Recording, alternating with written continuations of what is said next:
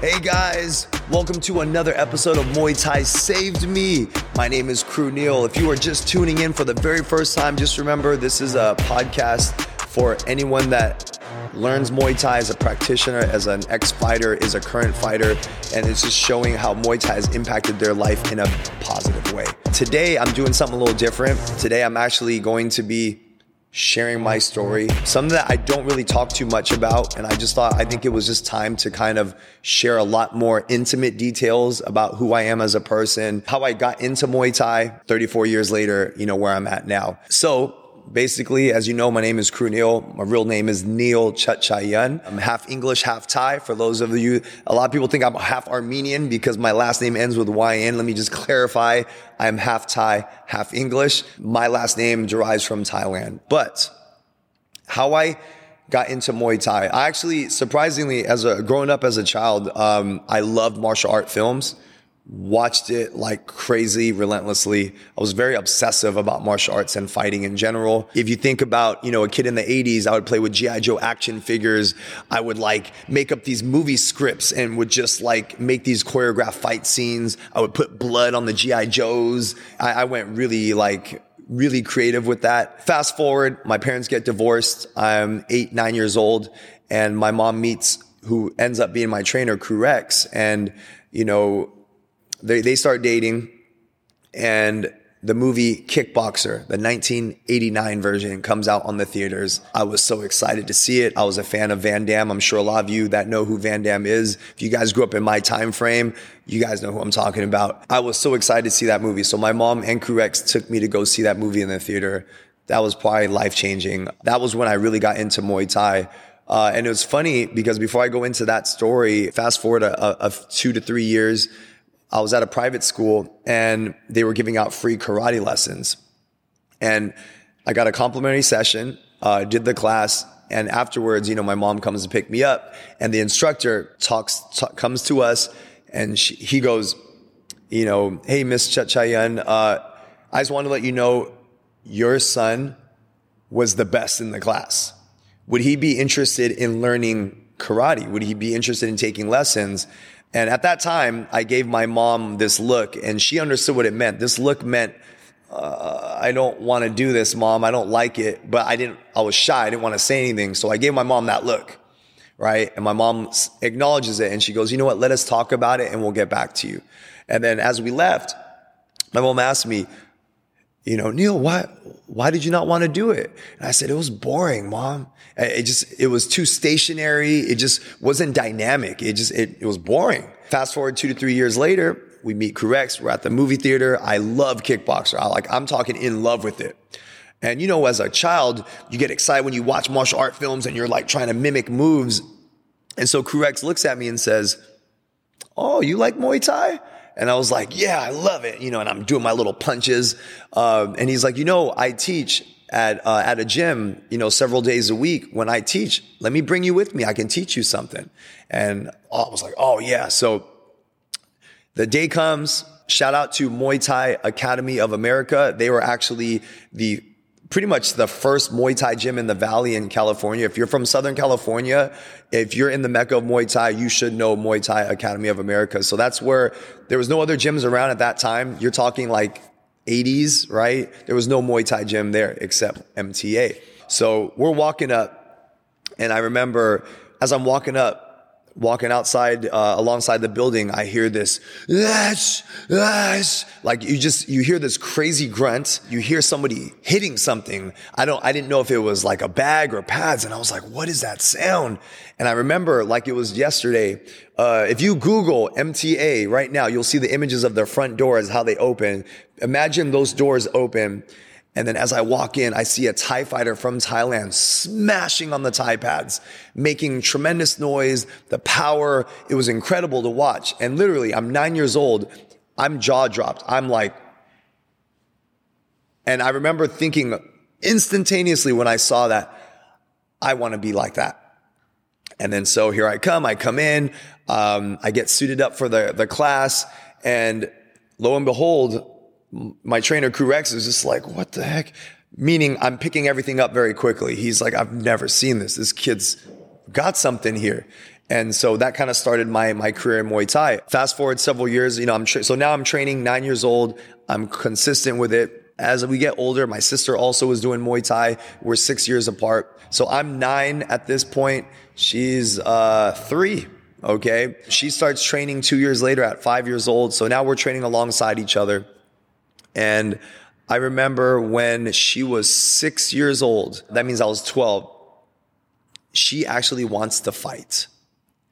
And she's actually the reason that sparked me to fight, believe it or not. My sister fought. Now, at that time, there were no girls. There was no girls whatsoever. It was all boys doing it. So my sister fought a boy who her first fight actually was two years older than her. He was eight years old. She was only six. She did such a great job, but my sister had a bad habit of like dropping her hands all the time. So the boy was like not really punching her, but was like pushing her in the face and she was blasting him with like hard kicks. And so he was getting frustrated. So he would like just mush her. If you know what mushing is, is basically where you put your hand in someone's face and you like just, just shove their face away. So that's literally what he would do. And because he was taller and bigger, he would naturally just shove my sister to the floor.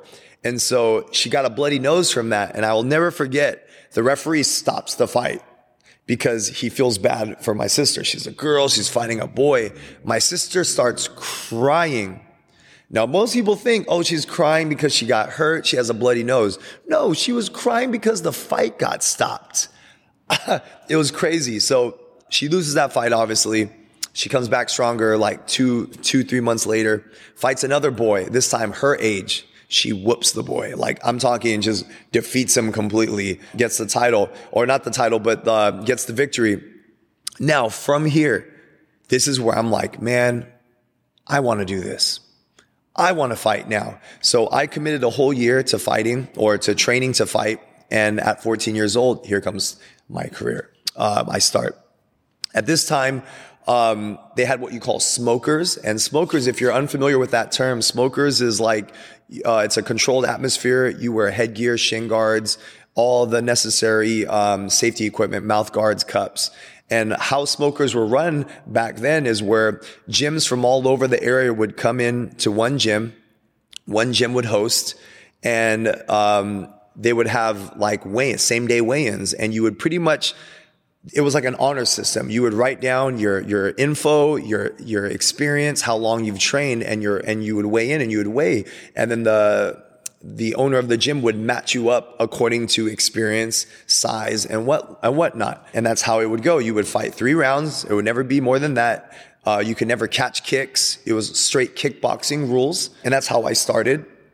And keep in mind, at 14 years old, I don't have a life. I'm training six days a week. If I'm not at the gym, I'm at school. I'm playing basketball on every on every break that you can imagine. I come to train at night. So I'm basically, mom picks me up from school. We hit traffic. We're driving from Glendora, city of Glendora, all the way to Van Nuys. Once I get to Van Nuys, I'm eating food as my food's digesting, I'm doing homework. So I'm doing homework for about an hour. And after that, I get to training about seven o'clock. From seven to nine o'clock, I'm training. After nine o'clock, I'm doing homework. So this was literally my whole life from the age of 14 all the way to 18 years old. So going back to my fights, uh, I started fighting at 14 years old and I'll never forget there's a, my first opponent, he was 14 years old. I was a foot taller than him. He was kind of a, a smaller guy, but I was a skinny toothpick though. So, um, I was like a head taller than him. And I remember till this day, he comes in the dressing room and then the trainer points him out to me, uh, points me out to him. And he's like, that's your opponent. And this, this kid looks at me up and down. I could take him with the most confidence you could ever imagine. I saw him and I said, Oh, in my head, I was like, Oh, okay, I'm to bring it to this kid. So that kind of sparked me. Um, fight starts what I've been told by people is that fight looks like I'm hitting Thai pads. I'm just completely, um, just controlling the whole fight. I score multiple knockdowns. I win unanimous decision. And it was funny because when I come out of the ring, the trainer of my opponent comes to my trainer, Kru Rex, and starts complaining. Hey, how many fights has your son had? You said he's never fought before. And he was like, no, that was his first fight. The trainer was like, stop lying. Where has he fought? And my mom was like, no, that was his first fight. You know, so that started a trend. And I fight a month later. Couldn't get a matchup. Next month, I got a matchup. Um, so this kind of kept happening. I kept winning, kept winning. I remember my my second official fight, uh, 14 years old. I forget how much I weigh, to be honest. I think I was like high 120s, and I fight a guy who's 18 years old. He's 20 pounds heavier than me. Keep in mind, this was a smoker. This was like people were like trying to like, you know, I don't know what it was, politics, whatever you want to say. Uh, but I fight this kid who's 20 pounds heavier than me. I win. Now people my age are like, dude, I don't know if I want to fight this kid anymore. So, uh, right now I'm at the verge of turning 15. Right now I can't find fights. I'm 14 years old, cannot find fights. I finally turned 15 years old. At 15 years old, I can't find anyone my, my, my age to fight. So I start fighting 23 year olds and up. So at 15 years old, imagine a skinny little toothpick fighting 23 year olds and up. I'm winning. I'm winning. I'm fighting literally almost every month. Winning, winning, winning, winning. I go four years straight, um, undefeated. People are starting to recognize me in grocery stores. I'm in Culver City. Like people are recognizing, oh, oh, shoot, I saw you fight. Keep in mind, 15 years old, I'm fighting like in big uh, Vegas shows. Um, back then, it was called the Aladdin Hotel. For those of you that remember the Aladdin, but now it's called Planet Hollywood. So the Aladdin used to be there, um, fought in places like that, Stardust hotels, you know, all that good stuff. Um, four years undefeated. I take a break from fighting and I take about five years off. And here's the thing. A lot of people don't realize you can actually find this fight on YouTube. Um, if you type in my first name, Neil, N-E-I-L versus Yua. I think it's Y-U-A. You'll see me at a young age. I'm like 17, maybe 18 years old. And it's under kickboxing rules. I fight. Be the judge for yourself, guys. Watch that fight. Um, a lot of people told me you won that fight you know, but at that time, I think I had judges that were more boxing orientated. If you watch that fight, you'll see a lot of his punches that he threw were blocked by my guard. Um, and I scored a lot of heavy kicks, body kicks, leg kicks. Uh, you could see my kicks were powerful, but they didn't score them. Um, so I lost by decision. And it's funny because I didn't see that uh, footage until I was like 37 years old. So actually, that was the fight that actually made me um, stopped fighting for a little bit because at that time I had two losses under my belt. Uh, the fight before that I had gotten knocked out. And I remember, um, and this goes back to mindset, you know what I mean? Uh, mindset of like, you can train as hard as you want, but if your mind is not in the right place, you will lose. And that's, that was my first taste of that. You know, you go four years undefeated, you know, my mind's not really focused on it anymore. So I fight this amazing, uh, amazing opponent. He knocks me out with a head kick. That's that. I come back stronger, more mentally, tougher. Training camp's even better. I'm hungrier. And when I fight this guy, Yua, uh, I lost by decision. Now, keep in mind, I never saw footage of it. I thought I sucked. So that was actually the reason why I stopped fighting. I took a hiatus for five years. But fast forward 30, 37, 38 years later, when I saw that footage, I was like, oh my gosh, I actually did really well. So I just wish I had somebody in my corner at that moment that kind of addressed the good things that I did, um, as opposed to what I was thinking in my head, how horrible I sucked and this and that. And I would have kept fighting. But anyways, five years, take a hiatus. Now, um, I'm still training, but I'm not, com- I'm not training to compete. An opportunity comes about. Kru Rex asked me, Hey, you want to fight? Three weeks out, it's a title fight, five rounds. You know what I mean? Um, so I actually, I was like, all right, Kru Rex, let's do it. Let's fight. Everyone thought Kru Rex was crazy. Everyone thought, like, what are you doing? Your son has not fought for five years. Why are you putting him against an opponent who has knocked out his last opponent, his last three opponents? What are you doing? Are you crazy? Kru Rex would just give him a little, like a little, like snarl, like, yeah, because we, me and him, we knew we were like, no, we're ready. And so fight happens, kind of cool. It's like a, it's like a movie. Um, we go to the center of the ring. my opponent's talking smack to me. Literally, I've never experienced this before in my life. He's telling me how he's going to bring me pain. He's going to knock me out. You know, he's going to regret, you know, fighting him. And I'm just like nodding my head. Okay, okay, yeah, yeah, yeah. And the crowd right now is going nuts. They're going crazy. As the ref breaks us apart, I blow him a kiss. I blow. The crowd erupts. They're going crazy. So round one fights, he comes heavy. He starts trying to knock me out with his hands, and I'm just chopping away his legs, chopping away his legs. Uh, if you know me, I'm known for two things. I love leg kicks. I will kick the legs relentlessly, and I was known for the clinch and the knees. Um, so the fight goes on. I'm just chopping away at his legs. I'm surprised he's not blocking any of my low kicks at all. He's just taking it on the legs. He's just trying to knock me out. And you can see as the first round progresses, his leg just gets more straight. He gets what I call a flat tire and what Thai people call a flat tire. Um, second round, it just gets more stiff, more straight. He's, his mobility is not as good. And by the third round, he's literally just taking all the shots in his legs. And in the third round, he ends up calling it quit. He just, he can't continue anymore. And it was funny because after all that smack talk, when I went to go show my sportsmanship to him, he actually couldn't even look me in the eye. Um, people that knew me said, man, Neil, did you see your opponent? Two people had to carry him out. So he was literally being carried out by two people in his corner. They just carried him outside of the casino. This took place at the Hollywood Park Casino and I won a title from that. And it was crazy because, uh, that was like five years. People were just like, what the heck? How did he pull that off? This dude knocked out his last three opponents, but it just goes back to mindset. Like it, when you truly believe something and there's like no ifs, ands, or buts about it. You're just that truly obsessed about it. You know, you visualize the results that you're going to get. And that's literally what happened. I visualized those results and that's what I got. Fast forward two months later, I fight again. Uh, I'm supposed to fight another opponent. He pulls out two weeks prior to fighting me due to a broken rib, uh, apparently. So they got, they pull in a substitute fighter for me.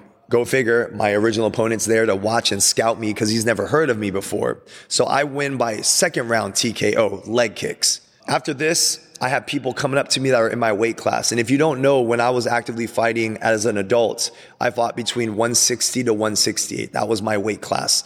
And people that were in my weight class were coming up to me after that fight. They were like, man, you put on a workshop tonight.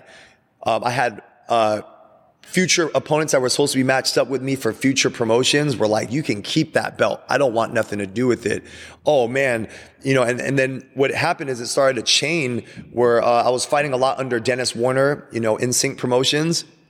Shout out to Dennis Warner.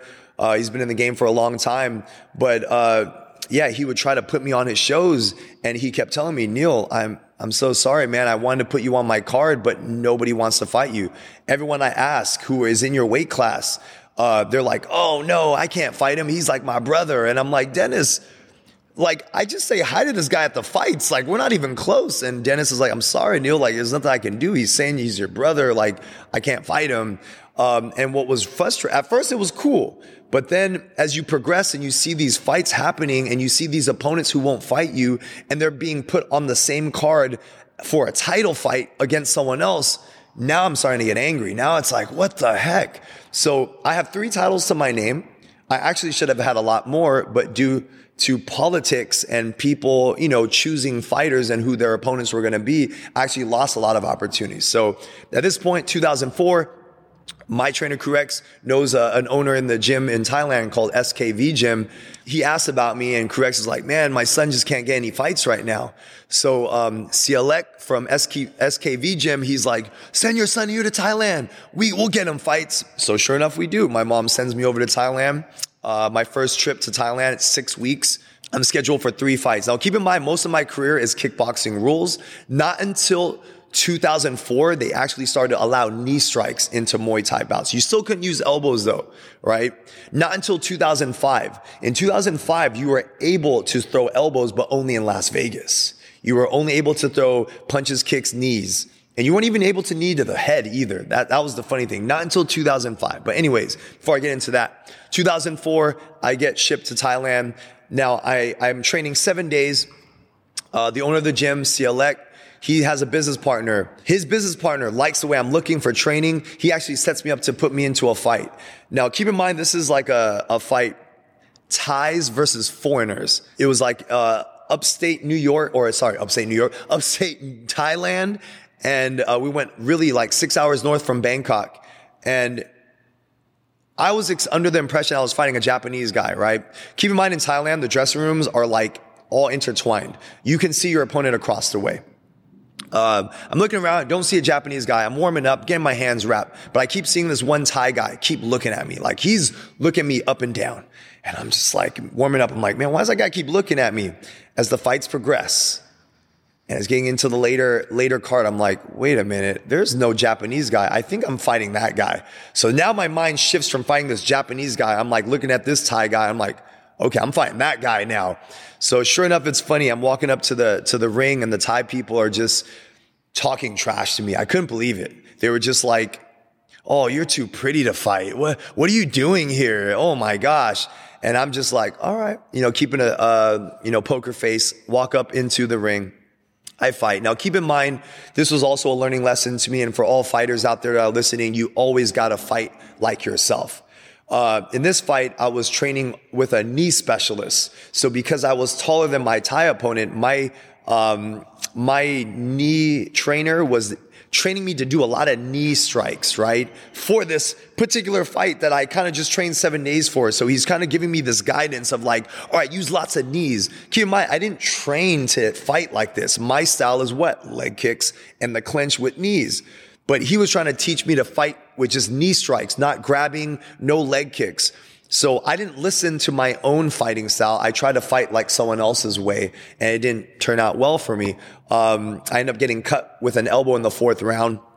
Blood's just everywhere. I remember my whole face was just warm. So I like now I'm like coming in, I'm frantically coming in and the crowd's going nuts. They're like, wait, whoa, this, this guy came to fight. This guy's tough. And, uh, it's funny because I didn't throw that many leg kicks. I threw several. And I remember the fight got stopped. I saw my opponent. He came to say hi to me after the fight and he was limping so badly. And I remember to my, thinking to myself, like, oh my gosh, I got to fight like me. I can't fight like anyone else. So it was like a huge learning lesson for me coming back. Um, so I come back to America. I thought it was hard finding fights then when people, when the word got out that I fought a Showtime Thai fighter in Thailand, um, even though I lost by by elbow uh, TKO, it made it even harder for people to to get fights for me. So the only time I was able to get fights was people that didn't know me. Um, or typically just didn't care. They're just like, yeah, I'll fight him. But that was really hard to come by. So a lot of people don't know that about my fight career. Um, in 2008, I actually um, retired uh, from fighting. Kru Rex and my mom, we split up as a family. So I was kind of, I, I, I hung my gloves up and I took over everything. And so 2008 to, from, I started teaching in 2004, but in 2008, I, I became head trainer. And then from 2008 to present day, I've been the head trainer at MTK. Um, we started, uh, really small. And then now we've built up to two locations now. We have hundreds of students and it, it's pretty awesome. It's pretty awesome. And I just wanted to share that story with you guys today. I know, uh, there's a lot of details that I could still share, but then this thing would be like a three hour podcast episode. I don't want to do that to you guys. So if you guys have any questions, feel free, hit us up, email us, uh, comment on our posts and say something like, you know, hey Kru, you know, ask me a question and then I'll make sure I acknowledge it on the on the next episode. Okay. But guys, that concludes Muay Thai Saved Me. Uh, my name is Kru Neil. Um, if you enjoyed this episode, don't forget to like, share, subscribe to our channel. Don't forget, don't uh, be prepared for the next episode. I got some coming. All right, I got something coming for you. I got some an awesome guest. I know you'll wanna you don't wanna miss that. All right, but have a good rest of your day, guys. I'll see you soon.